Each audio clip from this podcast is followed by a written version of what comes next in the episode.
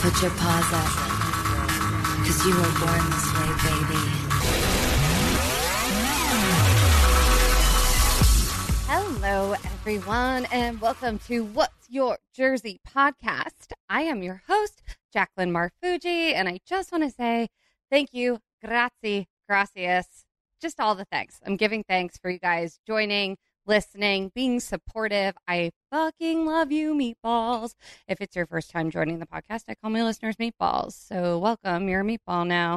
Uh, I hope you guys are having a great week. It's officially fall pumpkin spiced everything season. I'm not going to lie. I just saw that White Claw has released a pumpkin spice flavor, and I don't know. Not really into that. I don't know how I feel about a clear, sparkling, alcoholic pumpkin spice beverage, but I'm not going to knock it totally until I try it because there is some basic in me. So, you know what? Maybe I'm here for it. We'll see. Uh, I have a lot of exciting stuff going on on the last podcast with Jay Washington, which you should all listen to.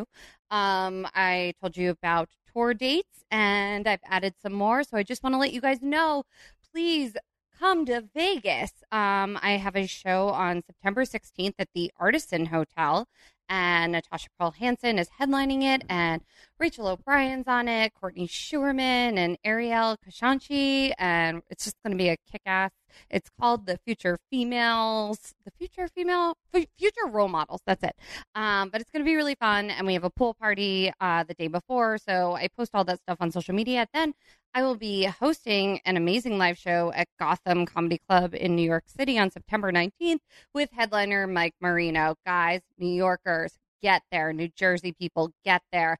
Then I will be at Tiff's Comedy Club the following night with Mike Marino, and that's in Morris Plains, New Jersey. All those shows are at 8 p.m., so you guys should come out. I'll post all the links to tickets online. And then I'm doing the New Jersey Performing Arts Center, the NJPAC Theater, on October 10th with Mike Marino, and that's really exciting because it's a couple thousand seat theater, and I just cannot wait, and it's kind of a big deal for me. So yes, I post everything on social media. So I would love to see you meatballs. You have to come out. You have to do all the things. Um, all right.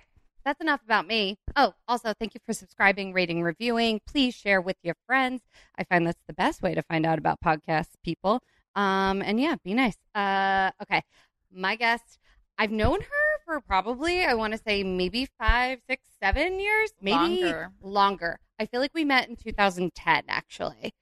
Probably. That could be it. hmm Uh, I I mean, I have so many questions that you guys actually sent me. I posted um, today on IG asking for your sex, relationship, love, family questions, and holy shit, you guys are curious. um, so we're just gonna get right into it. Uh, she's amazing. She's a licensed marriage and family therapist, a sex therapist. Mhm. Can I call Yep. you that? Absolutely. Uh, she also was a professional dancer and a fire eater, and we met working for the Karma Foundation and worked a bunch of parties at the Playboy Mansion. Oh wait, she's been in Playboy too, guys, and she's smart as fuck. Uh, welcome to the podcast, Thanks Amy for having me. What a description. I know. Well, you you did all those things. yeah, I do. All, I do all the things. I like being a woman that does all the things, which can be tiring. I mean, it's so 2019 of you. yeah, I know. You're so on brand with everything that's going on today.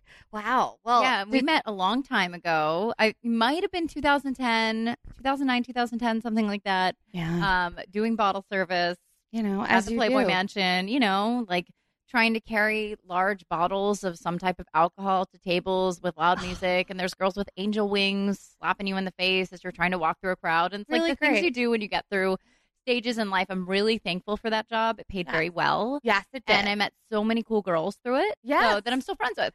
So yeah. Totally. Mhm. And I feel like I've always like admired you from afar, like everything Oh. that you've posted, even like your personal training stuff. Yeah, I did that for a while too, and Yeah. that was really fun. That's what I did when I was going through graduate school, and for almost like ten years, I think I did that. Yeah. That is so cool. Mhm. Um, guys, Amy doesn't age. Also, I feel like you actually like are Benjamin buttoning it. I hide from the sun. I, I'm- don't drink alcohol, but that pumpkin spice white claw sounds pretty good. It almost sounds like clear Pepsi, A little bit like bit. the creepiness of it. Like, why is it clear, but it's pumpkin spice? Right? Like that whole Mhm. juxtaposition. I don't know about it. Yeah, But yeah. I feel like I have to try anything twice before I'm Well, fully. I'd like to hear about it because I love pumpkin spice because I'm basic like that too. I saw the sign at Starbucks for pumpkin spice yesterday and I stopped in my tracks. you got so you like had an orgasm. Oh my gosh. You're like it's all yeah, happening. yeah. Well, Amy and I ran into each other. Uh, we were at another sex therapist's house. Uh, Emily Morse, who's been on the podcast before, we Mhm. love her. And I randomly, I was at her birthday party, and Amy showed up. I'm so happy we didn't leave early. Yeah, yeah. I mean, it was just such a breath of fresh air. Like you walked Mhm, in, and mhm. the- you guys, I a recommend anyone who's in Los Angeles like hiring you or going to you for sessions because you have this like calming effect, energy. You're so open and just.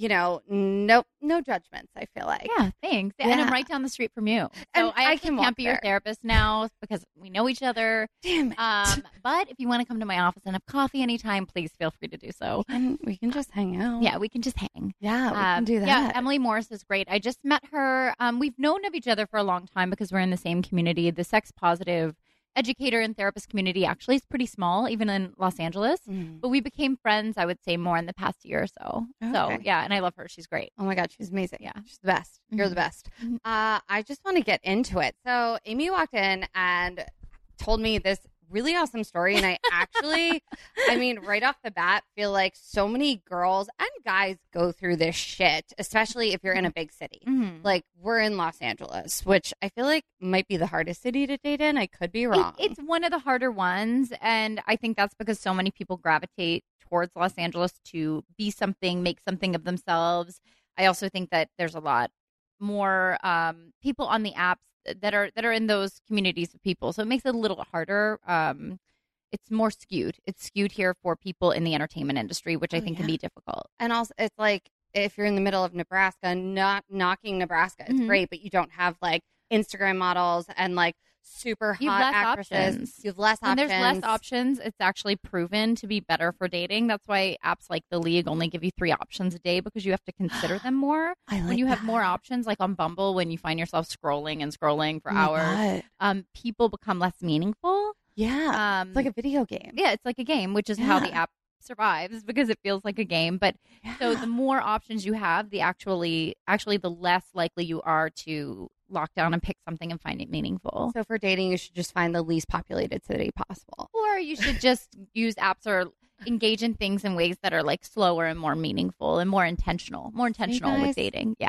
More authentic. Yeah. More yeah, authentic. yeah. We have all these hot people like walking around in the wild. Like it's a Mhm. little scary. But that's also something to pay attention to. If you're on a dating app and the person you're going on dates with or somebody you've gone on a date with is skewing towards their app to look at women that are younger or that are, are just like hot girls, which is that which is fine. But if you're looking for a relationship and the other person's just looking going off looks, that's not going to be a good match. Yeah. Right. So you have to intentionally date and you want to make sure that the person you're looking for is dating with a similar intention as yourself, whether it's casual or serious. Yeah, like how can you figure that out? You just ask.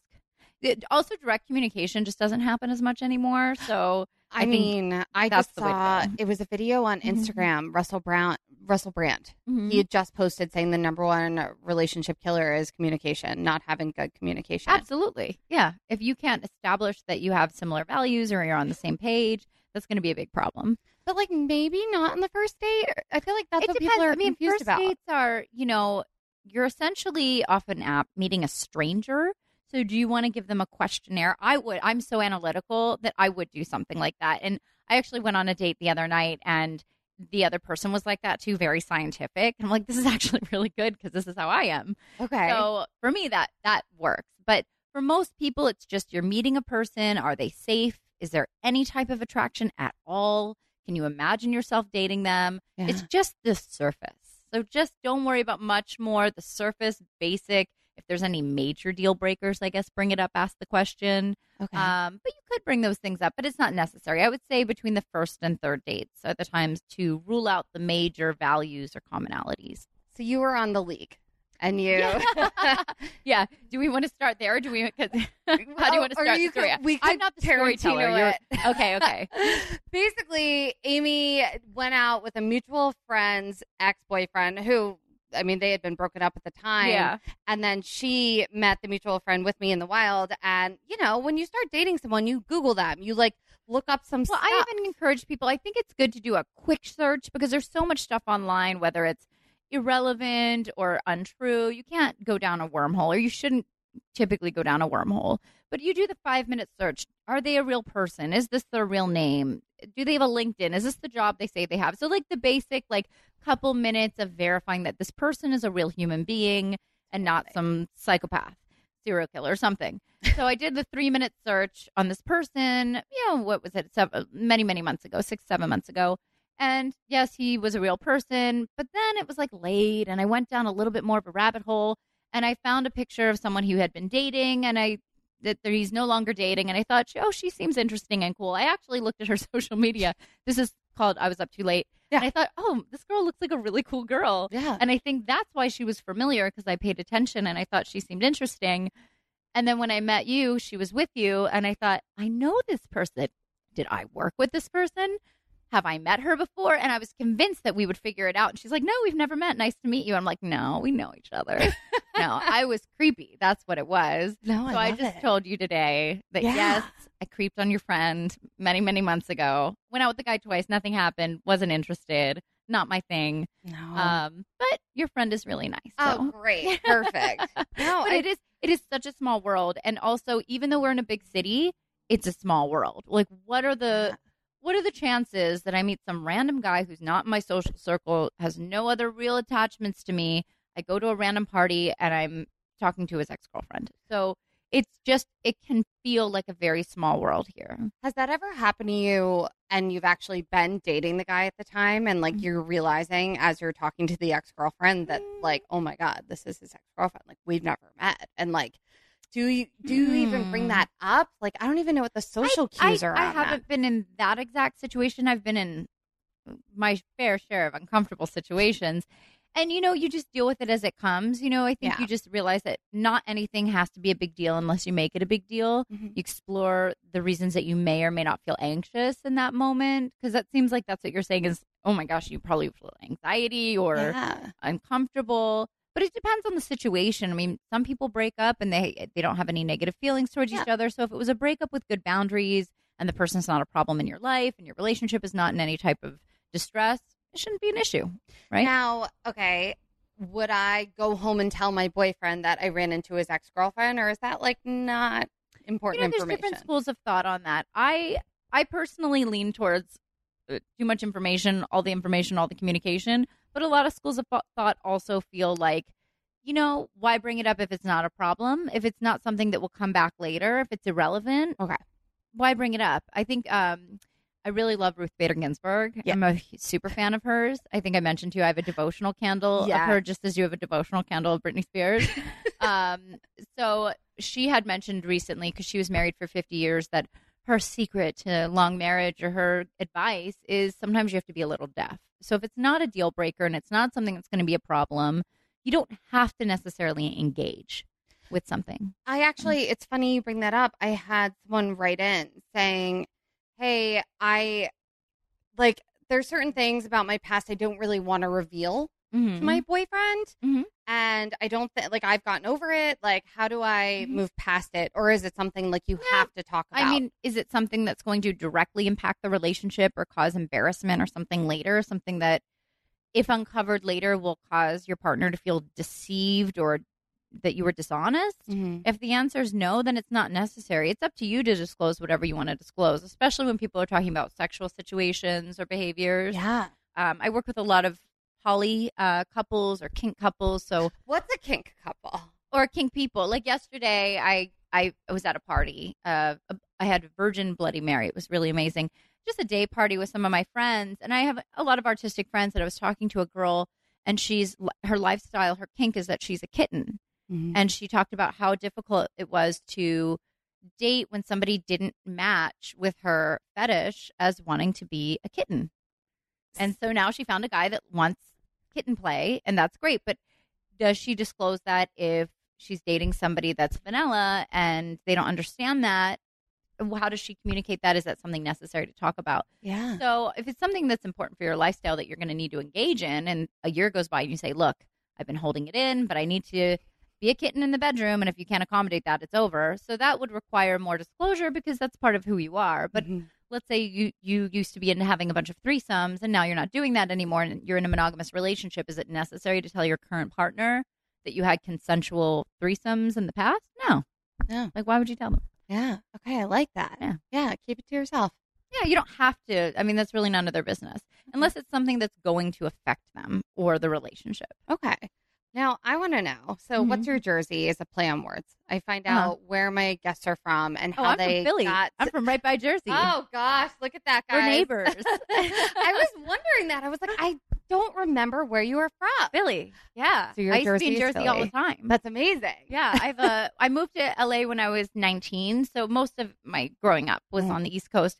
Um, but I used to go to Jersey quite a bit. Do you know what the grease trucks are? Oh, duh. Okay, so my friends and I in high school used to go drive to the grease trucks by Rutgers. Oh my god! And now there's like um, Fat Sal's here, Yes. which is essentially the sandwiches they had at the grease trucks. Oh, totally. And the grease trucks were around before there was like trendy food trucks. And I'm like, I used to go to these trucks in Jersey. Okay? Yes. Oh Yeah, my god, I they were so that. good. Yeah. Yeah. No, and they have like everything on them. It's insane. like Philly cheesesteak and mozzarella sticks and burgers and cheese and So- French fries all in one sandwich. Now like I'm a heart hungry. attack sandwich. Yeah, it's great. Yeah. I love that you actually attempted to eat the meatballs that are here. A lot of people don't yeah, even touch them. half a meatball, but now I'm talking, so I will continue. That's my lunch before I go to work. I will eat your meatballs. Love it. And I grew up with, all, you know, Pennsylvania's all Italians as well, oh, so Oh, yeah. Italian cooking and pizzerias. It's very similar. Yeah. You know, So were you like very outgoing? Were you modeling? Were you Mhm. doing all the things? Like when did this all come into play not for on you? the East Coast. There's Okay. not really stuff like that available. Not in Pennsylvania. no. I mean, it's very it's it's different. Although my first agent was in Philly, Oh, really? Marie Claro Talent Agency. Oh, yes. fancy. Oh, not very. Um, I didn't I didn't find opportunities like that there. In fact, I never thought I could do any of that stuff. And when I moved to LA, I moved here for a relationship I had when I was 19. I had a friend that said, "Oh, you should do these promotions. You get paid to go wear a branded t-shirt for an alcohol brand. You hand things out and people pay you for this." And I was Mhm. like, "What? No." And it was just so easy and what a great way to make money while going through school. So I did, you know, the promo stuff and then that same friend is the one that got me into professional dance and bottle service and the Karma Foundation stuff that's so um, cool. and modeling. And, you know, I, I really enjoyed a lot of that. I made so many friends through it. I found it to be a really positive experience on the on the most part. Mhm. Um, but and I kind of miss it in a sense. I just don't have time or energy to do those things anymore. It kind of faded out as I was starting my practice. I'm like, I just don't have time. No. So were you always like were you always open like sexually or was this Mhm. something that you always were drawn to? I think I always wanted to talk about sexuality because it very much overlaps feminism and gender roles and how we exist in the world as women. Mhm. And I just saw, especially on the East Coast, it's a lot more conservative. Oh yeah. Um, how people would judge others for their sexual identity or orientation or preferences. And I think that that in combination with feminist studies was more of the motivation of why I went into study sexuality more. And most therapists don't get a lot of sexuality education. So Mm. if you're going to see a therapist, an MFT, MSW, PsyD, like a, you know, go through your insurance, go see a therapist. Most therapists only have one unit of education of sexuality unless they've sought it out on purpose. Mhm. So you have, you know, a weekend course or half the duration of a normal class. Pretty much my class in graduate school was write a paper about anything about sex. And then the comment on the paper was A plus, you should teach this class, which I did then come back and teach in services at my graduate school. Um Which was Pepperdine? Pepperdine, yeah. Yeah. So Gosh. it's it's there's just a lack of education. So I wanted to be one of the ones that sought out additional education, experience, mentoring so that I could serve the communities better okay. um, with these things. And a lot of the clients I work with, like I said, whether it's kinky people or poly people or trans trans community, um, I just have a little more knowledge and experience and awareness in those topics. So I'm not like, wait, what's kitten play? Wait, what does poly mean? So that way we can just talk about what we're going to talk about, and I'm not constantly stopping them, asking them to define or make a judgment about what they're doing. Oh yeah. Did you want to know what kitten play was? Yeah. I'm so I actually haven't met a lot of kittens, and I was so excited to meet this girl yesterday, um, just as a friend. But typically, a lot of animal play when it comes to sexuality is not. It's never about bestiality, Mhm. but it's about caring and grooming. So there's pony play, and when people dress like ponies, it's typically you're brushing your pet pony, or you're loving it, or you're caressing it, and the people that are the pony want to receive that care and touch. Okay. Um, and the person doing it wants to be the caretaker. okay. So you may have seen like some of the pony play fetish gear where it's like the ears and the muzzle, or there's like butt plugs with horse tails on them, and they're actually beautiful. They're very expensive. I just always thought people thought they were cute. I didn't know it was a whole like it's a whole caretaker community. Like, yeah, pony pony play. like kittens are similar. So the girl that I talked to yesterday, she said she had an awkward situation because she started dating a guy for about a month. His ex girlfriend, they're still friends. She comes over to say hi to to the guy, and whoops, they left their cage out. And and the ex girlfriend didn't want to play like a kitten, so that was why one of the reasons they broke up. And Uh-huh. they found each other, this couple, and they both like kitten play. So he puts her in a cage, and when she's in the cage, she has blankets and pillows, and she naps like a cat. oh my gosh. And I just thought this was interesting because I don't find napping very easy. I'm like, I just don't like to nap. She Oh goes, my God, I love too. napping. Yeah, I'm not a napper. Not a No, I'm napper. not a napper. like But if you're a down. napper, maybe you could try kitten play because it's not like they're having sex in the cage. Um, you know, maybe I don't know if she wears ears or kitten gear, but she just goes in the cage and she takes a nap and he gives her food and he pets her and strokes her and she purrs and it's this type of dynamic. So it doesn't always have to be about penetrative intercourse, but it's about the dynamic between two people that are typically um, with boundaries and caretaking and touch and love. So yeah, I thought that was really sweet, but awkward. Ex girlfriend saw my cage. I'm like, well, how big is this cage? She's like, it's big, very big. Oh my god, that's really Yeah. funny. Yeah. I didn't know any of this. So it's kink play. What is it? Well, this is kitten play. So Okay. it's like she said, I'm a kitten. Um, when Which is so her. funny because there's another podcast, Adderall Compliments, and they call their listeners kittens. Oh, And we well, cross That could be attracting a whole nother demographic. You really could. Yeah. Um, Oh my gosh, Annabelle has to have you on. anybody on. that's not falling into what's called like vanilla or you know what might be considered more like mainstream might be kink and that's just anything that's not the mainstream. So kink is just a word that's used as a really big umbrella for lots of things. So whether it's bdsm or any type of like community like pony play or or kitten play it could even be used for any type of queer identities or people that have group sex or poly relationships. It could all technically fall under the umbrella of kink. Yeah. yeah. Wow. I, I mean, so if I, I, cause I didn't know like kitten Mhm. play or pony, I didn't know that was a Mhm. thing. So if I just Google like kink Yeah. play, I can oh, find kink, out. Just not even play, just kink. I mean, kink. yeah. and I like that word. Yeah, That's a yeah. fun word.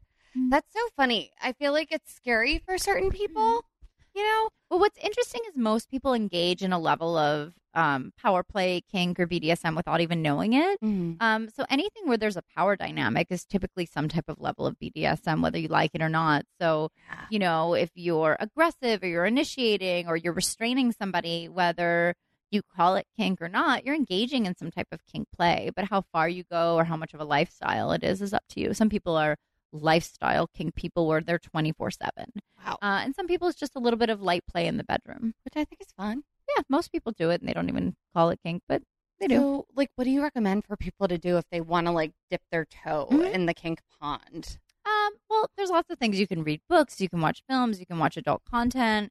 Um, in LA, we have the Pleasure Chest, which is a great sex shop. There's also Stockroom, which is kind of the kinky, um, really friendly kinky store. Have I've you been to never Stockroom? heard of it. Okay, your homework is to go to Stockroom. You've been to Pleasure Chest, right? Yes, I have been there. Pleasure Chest is great for the listeners that aren't in LA. There's also um, Toys in Babeland, which is I think in San Francisco and New York, and Good Vibrations, which is I think in San Francisco.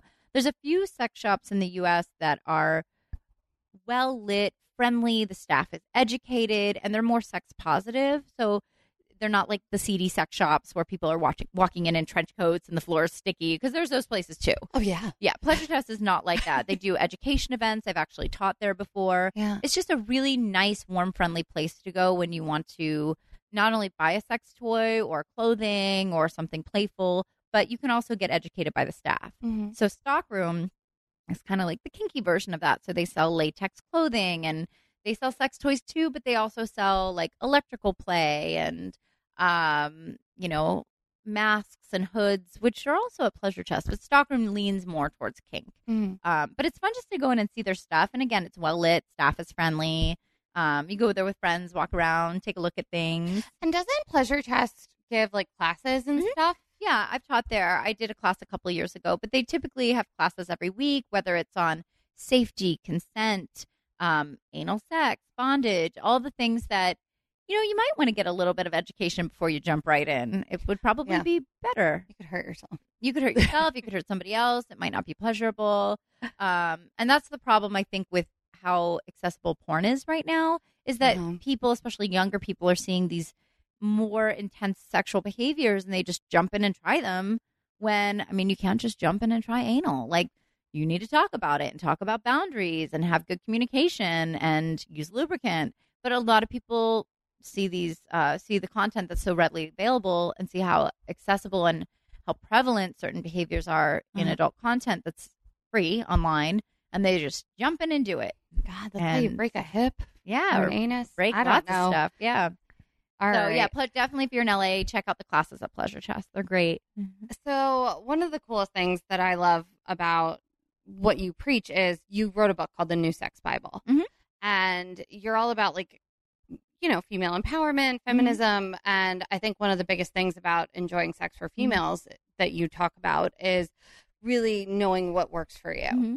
And so I, I what do you? um, You can bullet point or like cliff note it Yeah, for our what- listeners. how you find out what works for you Yeah. masturbate i mean that's the first thing so exploring your own body that's how you learn what works for you so obviously through interactions with other people you're going to know through trial and error that was great that wasn't great this type of person is good for me this type of person doesn't work for me. Mm. but ultimately exploring things yourself and just taking an inventory of how those things feel. So whether it's actually masturbation penetration with a toy or just exploring your body and getting to know yourself your anatomy and how you work and function that's the number one i think was first sexually getting to know yourself That's so Yeah. cool. Mhm. Guys, get to know yourself. Get Mhm. into it, right? yeah I mean i have a great job i can suggest that people go masturbate i mean that's I mean, a great thing. Um, I did the vagina monologues many years ago. I think I was in junior college at the time, and one of the things they had us do as an exercise was get a mirror that would be able to stand up on their own on Mhm. its own instead of a handheld mirror because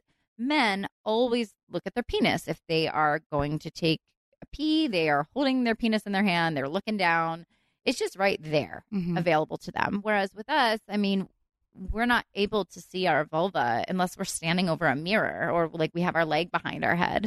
So, and when we pee or we do daily activities, we're not touching ourselves really as much as a guy would Mhm. just because of access and anatomy.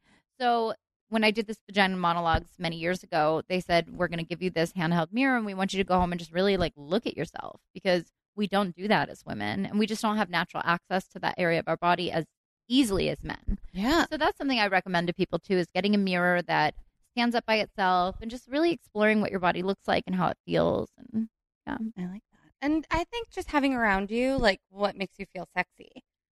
oh what makes you feel sexy. Well, like having that around you in your environment. yeah, yeah. Like, even, I mm-hmm. mean, our bedroom is like very, like, clean and airy and, like, Mhm. you know, like whites and grays and, like, Mhm. serene. And the other day I was like, I feel like there needs, we need to, like, put some stuff in here that just makes me feel a little sexier. Right. What makes you feel sexy? Oh God, what makes me feel sexy? Um, I feel like I like like there's a book over there. It's- I think it's called Room Thirty Four. I like hotel Okay. rooms, like the idea Oh. of being in a hotel room, like yeah that makes me feel sexy. Also, like sexy music, you Mhm. know, like for me, and I don't know if it's like a dance thing or Mhm. whatever, but like I just like Portishead and like Oh yeah. Portishead's the song I had on my dating app for a while.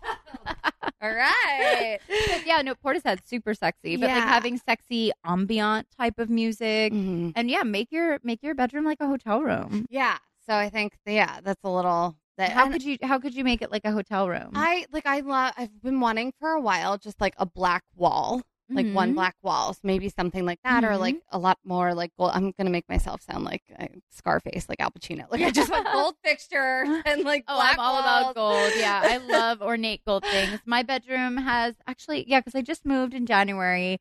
My bedroom has like champagne and gold flecked wallpaper, and I have an albino deer head next to my bed.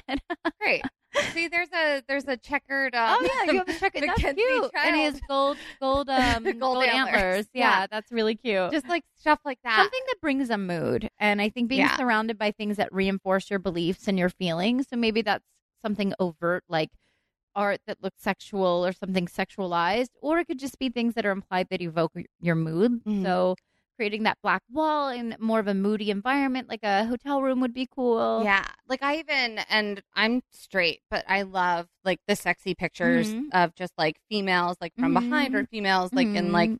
like tasteful, like very classic. Mhm. But like even something like that to have like little like framed Mhm. things like that would be cool. Mhm. All right, so that's good advice Yeah, on how to. yeah, turn your bedroom into a hotel room. Well, I even see around your living room area here, you have a lot of books that reinforce your belief system. I love creeping on people's libraries. I'm like, Ooh. what do you read?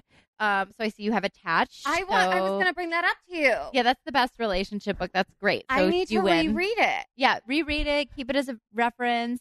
Um, I like Aziz Ansari's Modern Romance. I know he's Mhm. had some criticism with certain things personally. I have mixed thoughts on that, but that book is actually very good. So I recommend people read it when they're having challenges dating, just to kind of read what's normalized with people's dating experiences. Yeah. I think it's a really good book. What was? Is there like any takeaways from that or attached that like you really like? Uh, modern romance, I feel like um, I like that he wrote it with, I think, a social worker or a Mhm. therapist. So it's not just I'm just a non-expert writing about romantic relationships. It's here's my experience, and then he has some facts in there. So I think it's just more about dating apps, first dates, and new relationships, and just his experience with it. So I think it's good for people to read stories. Stories are very important for people to be reinforced of kind of what's normalized and what people experience in general. Um, Attached is more of a kind of clinical book about attachment theory, which is really important in how we enter into relationships. So I think it is very important for you to identify your own attachment style and then look at your relationship and see what type of dynamic is happening. Because when you think that the person might be, oh, he's just a jerk and he doesn't communicate or she's so clingy, it might really have to do with attachment styles and might be more than just an annoying personality characteristic. So, Totally. Yeah. And I feel like I bought that book, I think a few years ago mhm. when I was dating someone and kind of forgot about all the principles. Mhm. And now I'm not that things are like bad or whatever, but Mhm. my boyfriend and I, we've been together for almost three years and we're kind of at a like crossroads and like we're asking each other questions that maybe we should have asked like year one Mhm. or like we're Mhm. trying to like get Mhm. deeper and like have more intimacy and everything. And I feel like I need to reread that yeah, book. there's a book that's really fun um, by the Gottman Institute called Eight Great Dates, and it's the leading relationship research center, and it's I think eight different chapters. You you and your partner read it, and then it gives you a bunch of questions Mhm. and suggests a date based on these questions. Like one date you talk about money, one date you talk about values, I love this. and it gives you the questions that will help guide you, and then you think of like a cheap, fun, easy date that kind of reinforces these ideas. okay. Um, and it's a really great way to go through a new relationship or even explore values with a, a long term relationship. Uh-huh. Because sometimes there are these things that we don't talk about. We don't realize, you know, I got my values about money from how my parents spent money as a child, and this is what was modeled to me. Whereas another person might have grown up with privilege and might not view money the same way. Mhm. So, and that impacts a relationship. So, oh, it totally. yeah, does. so this book is a really super easy, light read, but it has great guidelines and suggestions on how to go into those conversations. eight great dates. Eight Great Dates by Gottman, G O T T M A N. The Gottman Institute, they did um, the principles that make a, a healthy relationship. I forget the name of the book, but it his principles and his outlines on relationships and relationship psychology are pretty much the leading uh, resource in relationship psychology. Oh my gosh. Yeah. We're learning so much. Yeah. I want to know because, you know, when I met you, you were Mhm. doing like bottle service, you were personal training, you were, you started Mhm. doing fire dancing. Yeah, I still do that here and there, but so it's more all just like fun for you. But like, how did you balance career, relationships, life, Uh-huh. school? Yeah, and that was hard. Balance is hard. But I'm I work a lot and that's Uh-huh. always been my motto is kind of go for it and then relax when you get there. So um actually only having like one main job and still doing podcasts and interviews and writing on the side, it still feels like so much less than I did before cuz I was working like 7 days a week for a long time Yeah. and going to graduate school and having relationships here and there. But I was, I was exhausted most of the time. I think it helps. I, I don't drink, and you know, I didn't really do a lot for myself, which now I'm doing at this age. So I'm like, I need to travel more. I need to really nurture my friendships and, you know, have more quality relationships because I have a little more time now. Yeah. But it's it's difficult to balance. And I think when you have your mind on something, there's things that become sacrificed. And, you know, I did have a lot of personal things, which is but all my jobs were fun. So yeah, I don't get to hang out with my friends as much, but my jobs are with my friends. Mhm. So That's at true. that time. Yeah, I feel like uh, the Karma Girls, it was like a mini sorority almost. Oh, yeah. Like Yeah. everyone like was close and like did hang out and like there Mhm. was little pockets of people. Yeah. that and were I'm still friendly with a lot of them. It's neat to see where people ended up. Yes. What they're doing and kind of catch up with people here and there. So, oh yeah, I'll yeah. deep dive. Like randomly, someone's face will pop up on like Facebook or Instagram, and then I'll lose an hour just being like, "Oh my god, they have kids now!" Like, Oh, most of most people, yeah, they have kids, and a lot of people moved away. And sometimes I mm. want to repost some of those old pictures, but some of the some of the outfits were good, but some of them, some were rough. I think Some I might have an outfit. I think I might have a picture of you and I, and I'll post it if I can find it in the French maid outfit. French maid I liked. that was a I good still one. I love dress. that outfit. I still have that too. I'm like, well, if I need a Halloween costume and it's an actual dress, it's not like a bikini. yes.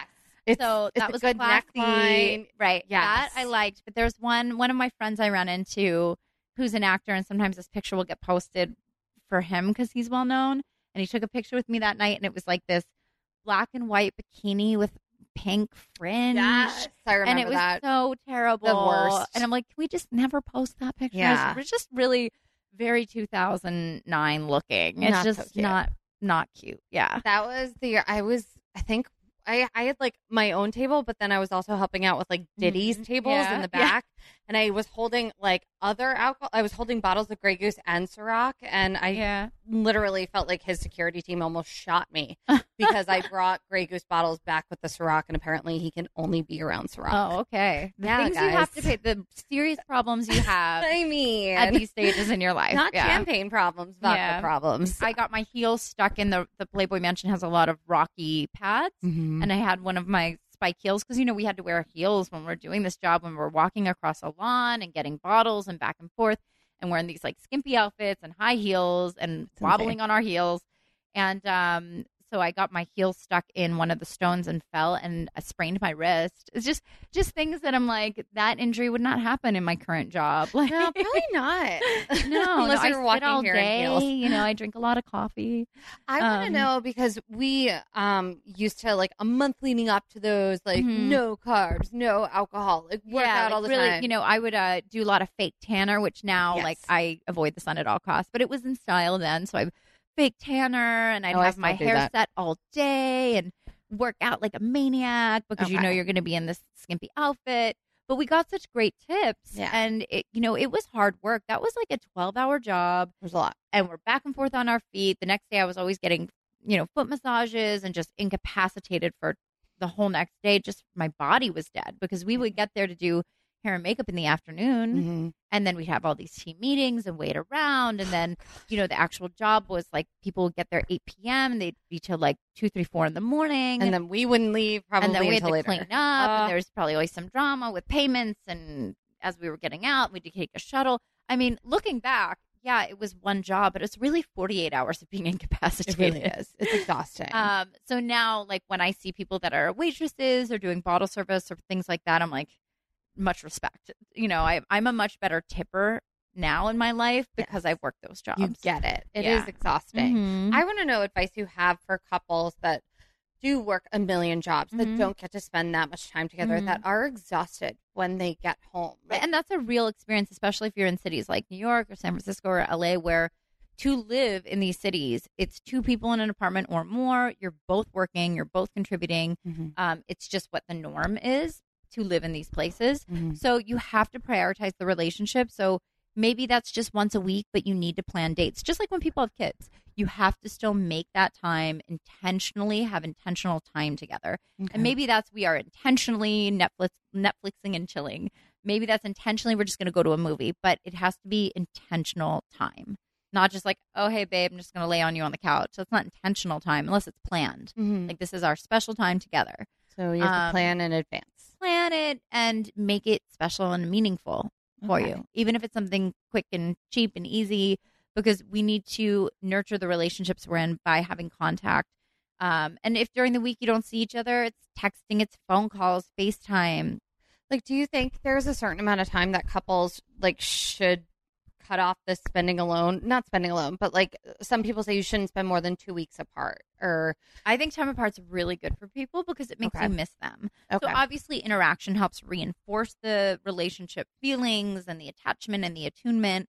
So, yeah, I wouldn't say go take a six month vacation to help your relationship alo- alone. Oh, bye. Um, but what happens is when you take time apart, you miss your partner.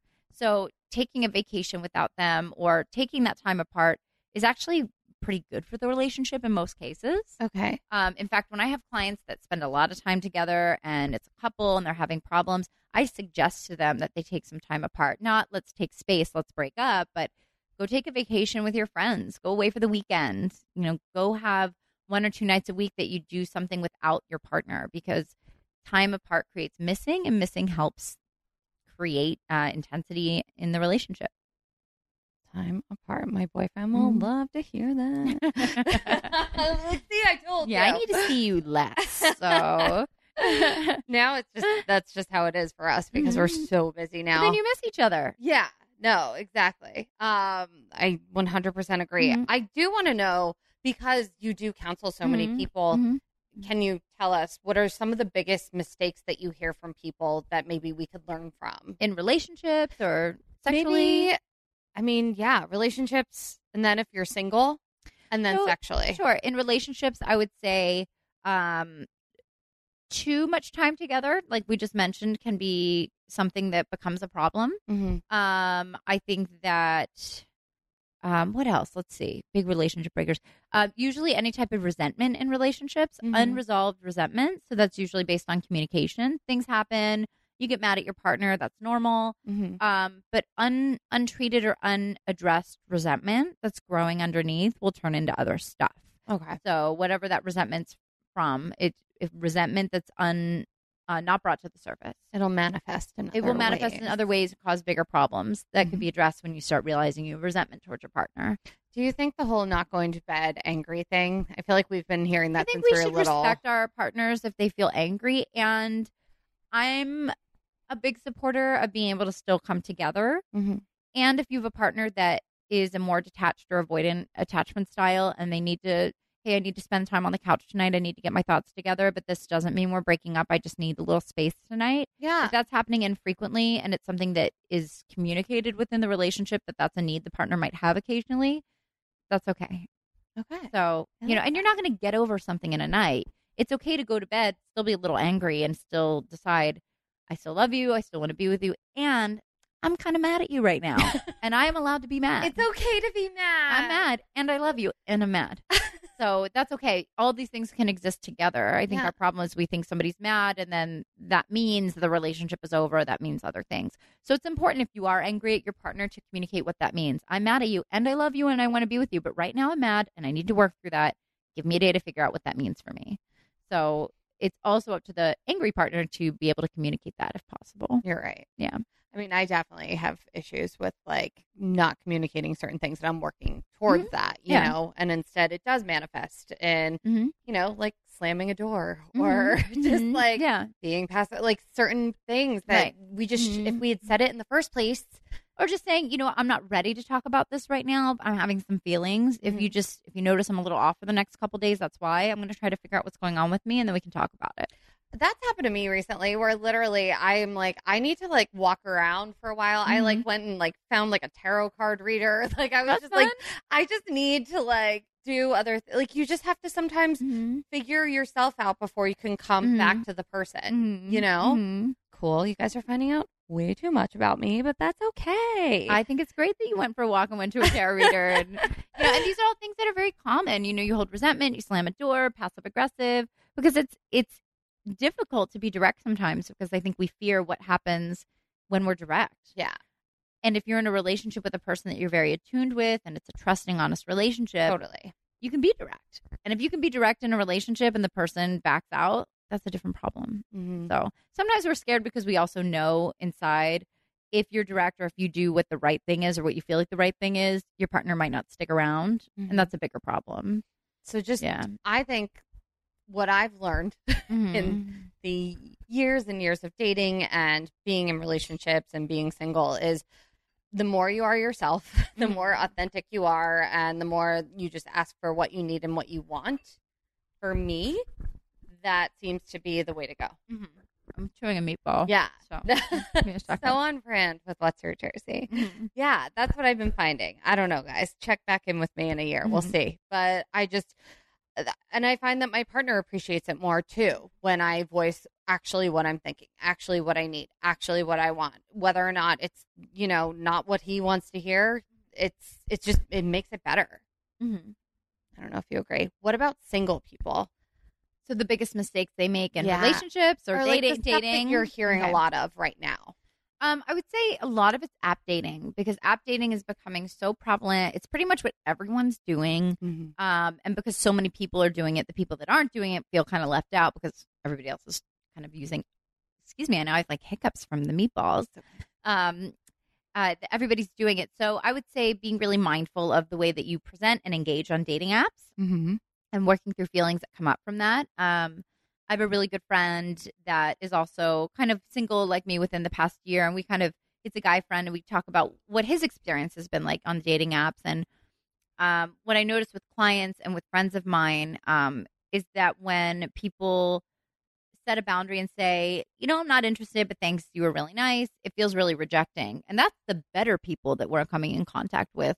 A lot of times people are ghosting or being passive aggressive or, you know, just disappearing, vanishing, um, or they keep seeing you, but they're not interested.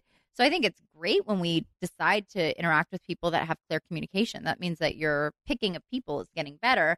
However, most of the time on dating apps, you're going to be rejected Really? most of the time like you part of dating and especially part of dating on apps is being used to and normalizing the feeling of rejection and knowing that it's not you it's just that it wasn't a match something's going on with them you're not going to have the information of what that's going to be you don't get an exit interview usually it's just Ah, why getting i we? know like can you just fill this out and tell me why why you didn't like me okay um I wish that was at like the end of the dating app. Like after you go on the date, you could like rate But each they other actually like an there's Uber. the matchmaking service here in LA. I think it's I forget what it's called off the top. I have a terrible sh- memory.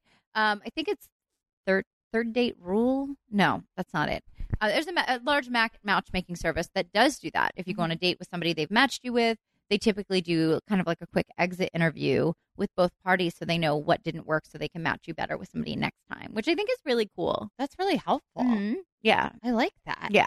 Um, so getting used to rejection if you're a single person on dating apps, understanding how you would like to present on a dating app and also how other people present based on their psychology is important. Okay. Um, because I'm sure you see a lot of people with certain types of selfies or Is selfies are they okay for dating oh, apps? selfies are great. Yeah, They're but it's, it's just when somebody is on a dating app, that's not exactly who they are. That's who they want people to see. Their highlight reel. it's a highlight reel or it's you know they might put something that indicates an interest which is i think really good i had a client i worked with for a while that had a pretty good job. He was nice looking. He was friendly kind of shy. But um, on his dating app his dating app picture after a while i'm just trying to figure out why is he not getting anybody interested. Uh-huh. um, he was like standing in a shadow. He wasn't smiling. He was wearing a hoodie with a hood over his head. And he looked looked frightening. He looked like a criminal um, which i told him um, you look scary. And maybe just go outside after our session and take a picture in the sun and Yes. kind of smirk or smile and see if that does anything and it absolutely changed how people were engaging with him online so um, i think that how we present sometimes we maybe need to check in with our friends especially guys i see a lot of guys and male clients i work with checking in with their friends especially a, female friend Mhm. what do you think of my profile? Does this portray who I really am? Is this accurate? Is this something that shows who I am, kind of a picture of maybe some interest that I have? Okay. Yeah. Now, how do you deal, or what's your advice for clients who've been ghosted? I feel like this has been happening. a lot. Unfortunately, it's it's a culture. I actually like the I think the Aziz Ansari book talks about ghosting in Uh-huh. a way that I really like. Um it it's it's very common in our culture. Most people will say they wouldn't ghost somebody and they wouldn't want to be ghosted, but most people actually have participated in that behavior in some extent. So none of us want it done to us, but Mhm. a lot of us do it. Um, so I think it's getting in the habit of not doing it, and that can start to change the culture. So everybody listening to this podcast, um, if you could just make a point, don't ghost people. If you're not interested, just say, "Hey, I'm really sorry. I'm just not interested," or "I don't think there's a romantic connection, but you seem really nice." You know, just be honest.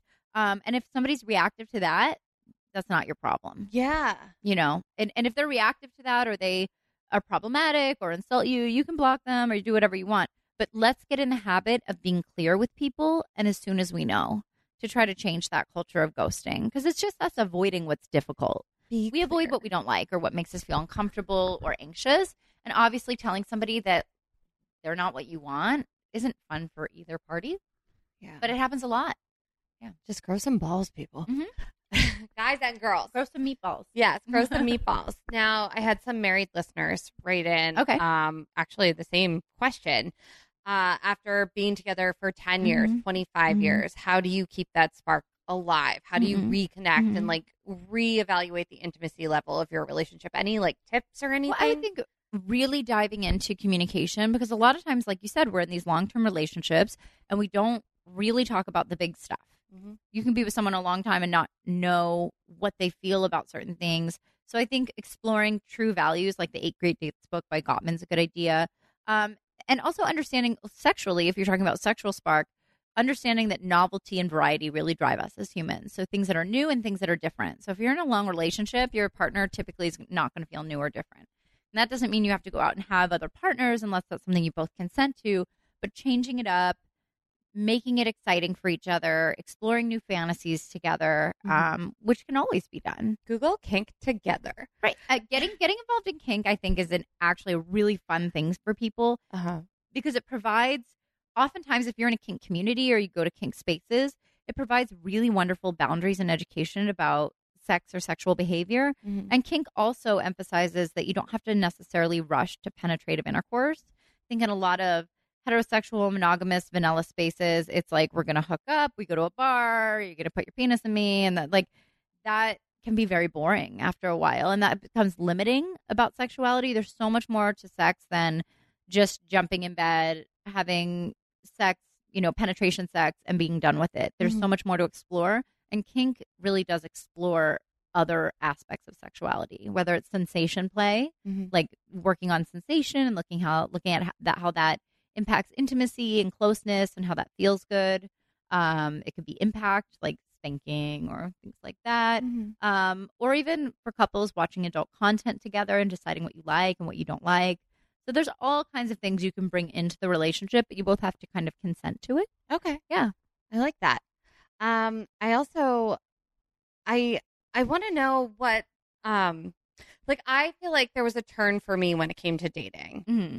where I used to be like, well, I should just try it or like I should be open to things. Mhm. They were like, I don't know if I like him, but I'll just go, I'll Uber myself to Marina Del Mhm. Rey a few times. like, Oh, the West Side. Right? No. you know where like you i feel like especially as females maybe men go through this too Yeah. we have this voice of like i should just be open and like you know like i should just do this Well, I think uh, we also need to take a look at the word should. Um, a lot of therapists will tell you that should is like a four letter word because what it Oh, I implies like that. is that you're not doing something that you should be doing or that you ought to be doing. And therefore, you kind of are inadvertently shaming yourself. yeah I should do this thing. Well, you're not. Why aren't you? Yeah. Because maybe you don't want to do it. And so, you know, I wouldn't want to Uber to the West Side. no And that doesn't sound very fun. I mean, I think that we become more flexible. And a lot of times it is a gender issue because of culture that oftentimes women or some people, but a lot of times women feel like we should be more flexible for a man or for dating because Mhm. we feel like we should be doing these things. We should be in a relationship. Um, and that's a lot of cultural pressure that we have Yeah. on us. So that might not be intrinsically what your want or your need is. no once i started listening because i knew i mean you always know i feel like i feel like Mhm. there's always that little voice inside that's like that's stupid. Mhm. Like you're not doing that. Mhm. And until I especially started listening to that inner voice, like Mm-hmm. I didn't find happiness. Uh, Like Mhm. 'cause I think you have to be like, no, I'm not doing that. I'm not doing like I think that I think, totally helps. You know, I see a lot of spaces say, get used to saying yes. And I'm all about saying no. all about the no. like, nope, no, nope, not to do that. Because those are your boundaries you're setting for yourself. No, I'm not going to be in an Uber for an hour on a Friday night. I'm not going to, you know, feel pressure that I have to go on dates all the time. No. um, or that I have to use an app, or that I have to be sexual or not sexual. So, you know, it's when you feel that kind of cultural pressure, really ask yourself, what is it that I want? What feels right for me? Or when Okay. in my life have I felt the most connected and authentic to myself? And when have I felt the most compromised? I like that. Mhm. I like that a lot. I feel like I could just keep asking you a million questions, but I can't keep you much longer. um, you also you sometimes deal with like family stuff. Mhm. Um, Mhm. I want to know how you can open that door to like talk about sex with either Mhm. your kids or like because Mhm. I mean I'm Talking from the about East sex Coast, with kids is so important, because, right?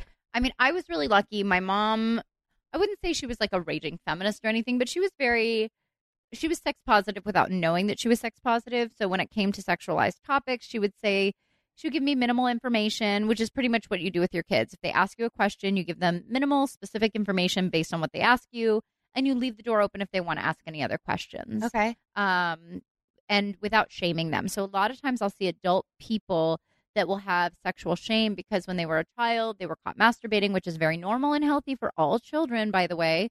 Um, and their mom or dad said, What are you doing? Get your hands out of your pants. That's disgusting. And all it takes is that, and you're set up for a lifetime of shame. so you really got to be careful how you address your children when they're doing a natural exploration of their body or when they have questions about sexuality. Okay. Um, so sex education with children is so very important. I actually think one of the Surgeon Generals was suggesting many years ago to incorporate masturbation and more sex education in schools Mhm. um, because we when we have sex education in junior high and middle school and in high school, it's like here's pictures of gonorrhea, don't get pregnant, HIV, ah, scary. But it doesn't talk about self development and sexual self esteem and masturbation and these things that are just positive and good and part of our human development. So having more education in our schools, I think, is really important. But that Surgeon General actually got dismissed for suggesting that. Oh Mm-hmm. wow. Yeah, it's a long time ago, but um, yeah, I think we should talk about masturbation to kids Uh-huh. because they're going to do it. Yeah. In fact, there are um, ultrasound pictures of uh, embryos or fetuses touching their genitals. They're obviously not like thinking sexual thoughts and masturbating the way we traditionally think uh, think about masturbation, but they know that there's more nerve endings in that area, and when their hand brushes over the genital area, it feels nice.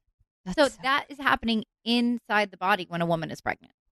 So wow. let's not shame our children for natural exploration of their sexual bodies. Yeah. Yeah. No, you're right. And Mhm. even mm, yeah, that that makes a lot of sense. Mm-hmm. I um I want to know you just got back from China. Yeah. What were you doing over there? I was teaching sexuality to Chinese women. Uh, what can you tell Yeah. the meatballs like some takeaways? from Yeah, it was really great. It was the third time I was there. I was there three years ago with the same company that does sex education to women that are mostly also medical professionals um, in China. That's not typical in their culture that they're seeking out therapists. In LA, I told them, you know, like so many people have therapists in LA. yeah. And it's so normal but in china that's not normal you don't seek out help for mental health unless it's severe Mhm. um, and it's typically in hospitals or psychiatrists that you're seeing so if you've had a trauma or you have a question about like how do i forgive my husband after he's cheated or things like that that people here normally would discuss with a therapist um, you might talk to a doctor about because you're going to get plastic surgery or you go to the gynecologist and that professional is the one that might be receiving some of these questions. So i was teaching to these professionals. And um, you know it's really interesting in in china there's so many amazing things. I love the culture there. I really like going there. And um, the the marriage and family structure is so emphasized within the culture. If you have a child out of wedlock um, that child might not have access to a certain amount of resources. So when people say i got pregnant and i had to get married and i'm staying together for my family they're not just staying together because it feels right or it's a religious preference they will not be able to access resources and not be viewed on a social level in a way that is healthy if they are not married with children. So when I was talking to them about, you know, you could just leave your husbands if they cheat on you or like do it for do you. they're like, yeah, we can't do you. We can't do that. We have to look at it as what will benefit the family or the culture. It's just how our culture is. So, how do we remain in a marriage or a relationship where we may not feel the same about our partner and the partner might be disrespecting us, but we know that our lives will not be okay if we leave. And that's just what it is. And I'm not talking about major abuse or things like that, but just Mhm. other things that here we would just say, you know, we're going to end this relationship and consensually depart the relationship. So that was really interesting, kind of being around a culture that's just so very different from ours in that way. So, like, what would you tell them to do if they're like stuck with someone who's just continuously cheating on them or like stuff like that? Right. But they they just manage. They learn to explore themselves, have more time on their own. Maybe it's not a close, intimate relationship, but they're partners and you know, they can talk about, okay, whatever happens outside the relationship, you do you, I'll do me. Um, and that seems to be what happens in those situations. Um, but I was teaching the women about masturbation, about how that's such an important part of self care and self exploration. Mhm. Because if your partner's cheating on you and you know you don't have the closeness with them and you're relying on them for all of your sexual needs, that doesn't feel very comfortable. So how can you satisfy yourself? How can you give yourself pleasure? How can you love your own body? Because you know, as all people, we're not always going to be able to depend on our partner 100%. In fact, it's not healthy. So, how can you get to know yourself and explore yourself and give yourself those great feelings and orgasms and just feel good? So, I was teaching masturbation in China, essentially. and self disclosure, I also unknowingly smuggled banned books into China. So, I feel like such a rebel. I brought like one or two books about it wasn't even a book that I was interested in on sexual chakras that they had wanted the other instructors there like really want this kind of like sexual chakra book. Can you order it on Amazon and bring it? I'm like, yeah, sure.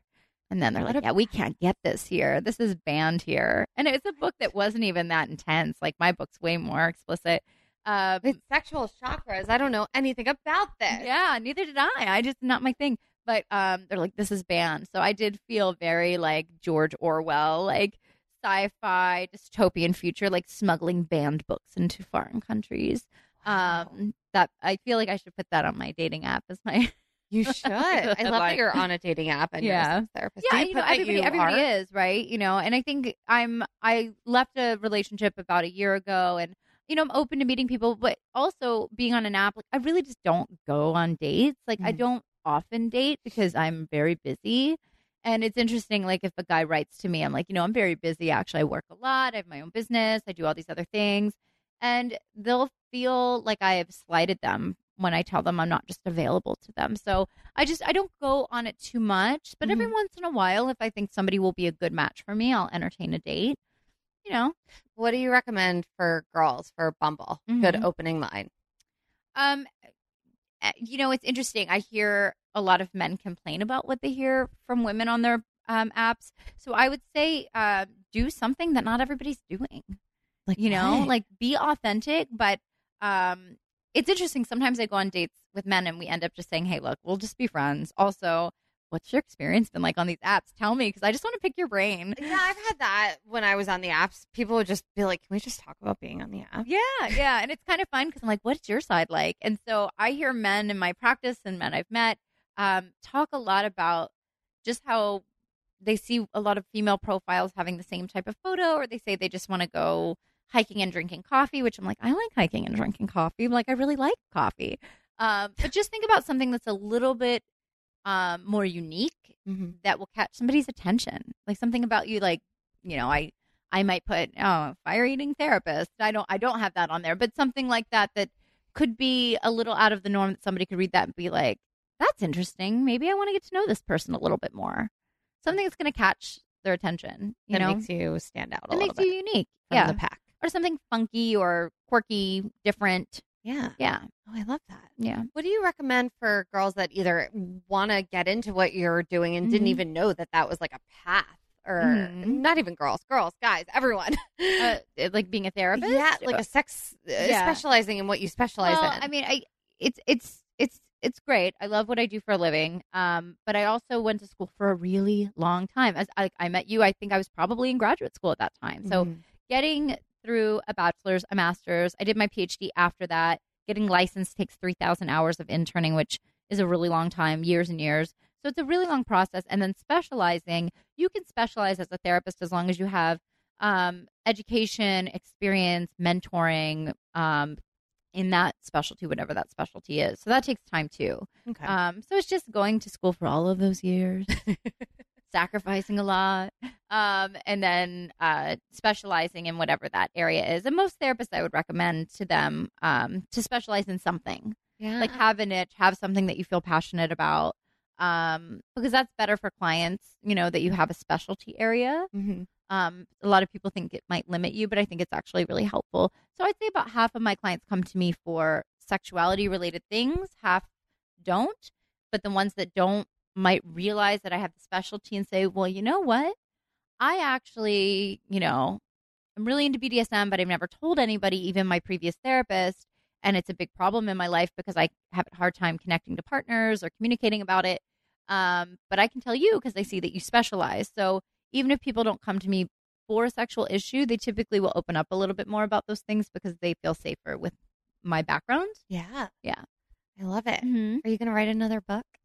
I'd like to. Um, I was hired to write that book, and that publishing company doesn't do sexuality books anymore. Okay. Um, so I have a few ideas on books I want to do, but now it's you know trying to figure out where the best fit for those things would be, or maybe it's writing articles with those ideas, or recording videos. So I don't really know Okay. where I'm going to go with it, but I have my hands in a lot of other things where I'm kind of out there a lot. I'm doing education videos this week for a nonprofit that I work with called Pineapple Support. Ooh, what's Um, that? Pineapple, it's interesting. Pineapple is the most common safe word. Mm-hmm. So That's in the really BDSM funny. community, yeah. So they call it. That's why the name Pineapple Support came from. But it's um it's a nonprofit that helps to subsidize therapy and other services to um, adult industry people, so sex workers in the adult entertainment industry. Okay. Sometimes we think about sex workers that do porn as like having a lot of money, and that's in the '90s. That's really not now. And the, there was like a different generation and different culture um, at a different time where people were making a lot more money, and most sex workers that are doing on-camera sex work uh, typically are not rolling in millions of dollars. So having some help with getting therapeutic services is helpful. So they'll subsidize and cover some of the cost. Um, so adult industry people can seek out therapy. And then, do you recommend because I I I think therapy's great, but I know a lot of couples Mhm. Either look down upon it or look at it like it's failure. Do you recommend if a couple's at that No. point, should they come together or should they see you separately? I like, usually recommend when I see a couple as a couple that they also have their own therapist. okay, Because I see them as a unit. I'm not pulling out all their individual issues. okay, Um, so I always think seeing an individual therapist first is a really good idea. Mhm. Um, couples therapy is great for a, a variety of reasons, and also if the relationship ends, a relationship ending is not failure. Because a lot of relationships will end, and that's also just like getting used to rejection while dating, getting um, accepting the fact that a lot of relationships will have a relationship cycle.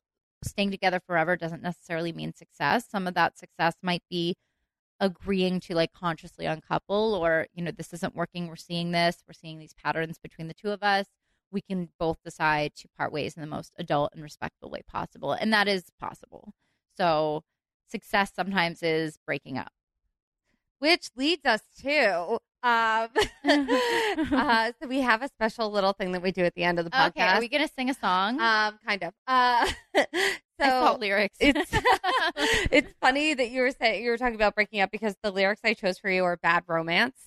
I love that video though Oh, I love it's so good. Um, the reason why I always have a guest read, um, just a you could look at the lyrics right now Oh, cool. and pick a Okay, little I also part. saw some football thing there. there is a football thing. I don't wanna do that. You don't have to do that. okay, I don't Yeah, like. I, won't I make don't, you I do don't like sports. I would do. I'm like, I don't like sports. you would learn a lot from doing playing. I was going to have Amie do um, playing the field, the game, which if you're if you've listened before, you know what that is. Um, but we don't. Have, I'd rather you do the read. I feel like that's I have a strong aversion to sports or Yes. anything sports related. No, that's more on brand with Yeah. you. So you just look through. There's a few lines there where Okay. I thought it might be kind of fun if.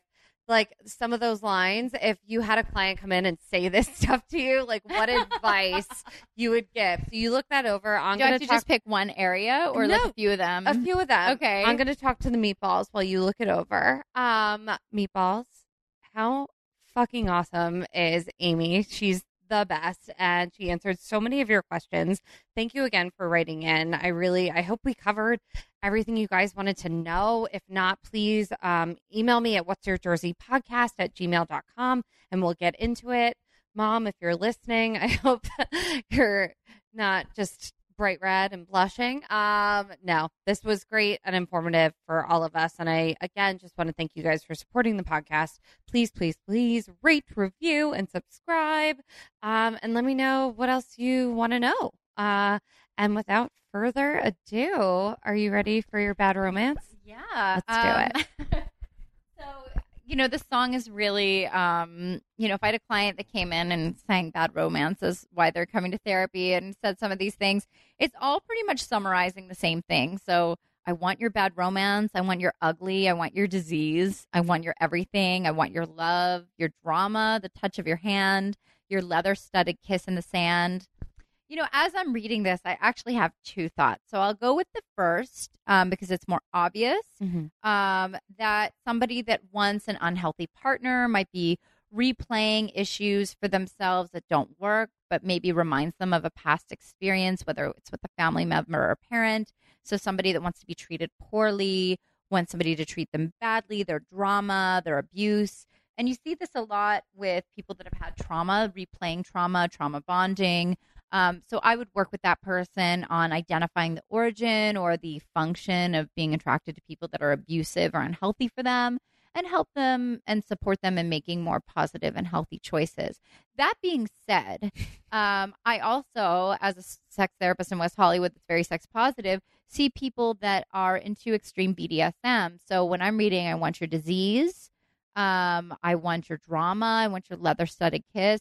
I'm also wondering if this song or this type of verbiage could be more about somebody that wants to be a submissive in a BDSM relationship that's consensual, but also to the outside could appear abusive. Um, if I have a client that's in a BDSM relationship coming covered in, with bruises, to an outsider that could look like abuse, abuse. But for somebody that is a submissive that wants impact play and it's consensual, those bruises will remind them of like a really great orgasm they had, and that is consensual and okay. So we have to be really careful how we stigmatize things that appear on the outside to be abusive, but could be consensual relationships. Yeah. So this song could be about unhealthy relationship picking. The song could also be about a submissive that wants their best BDSM partner.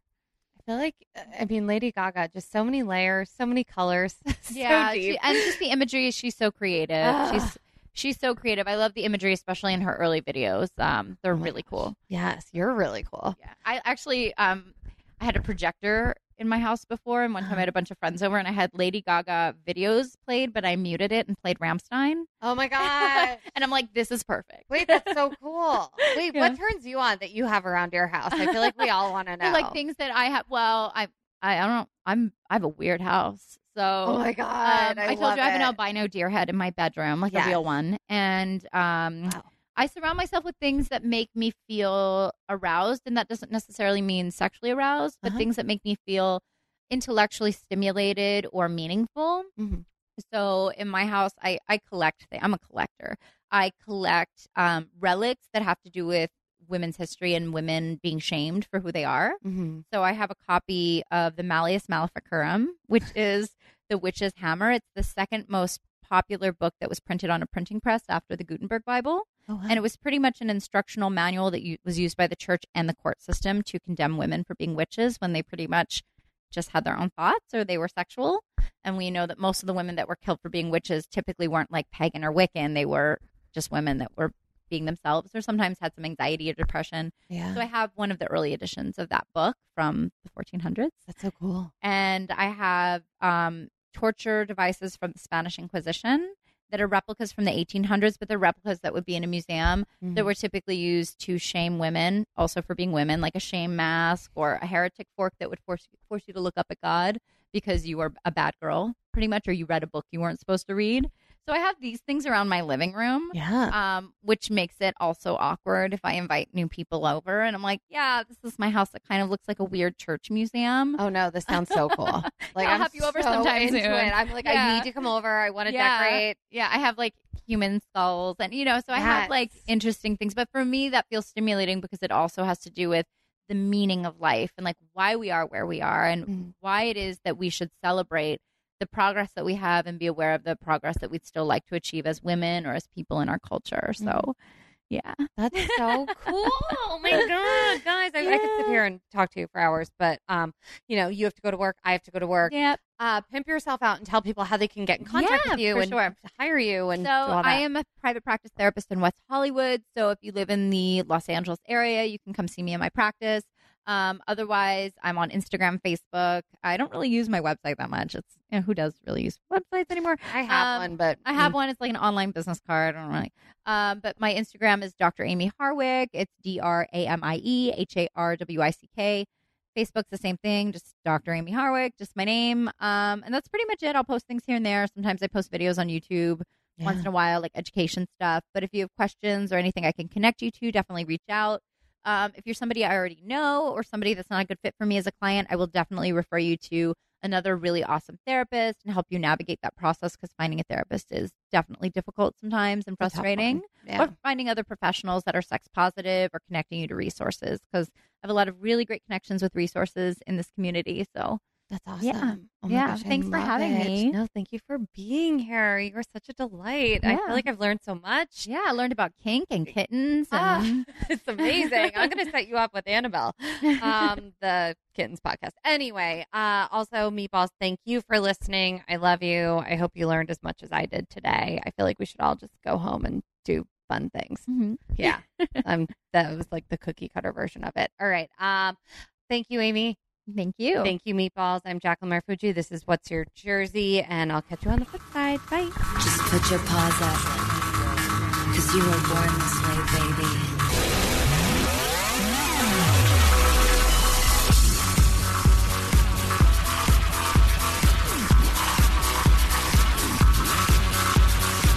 My mama told me when I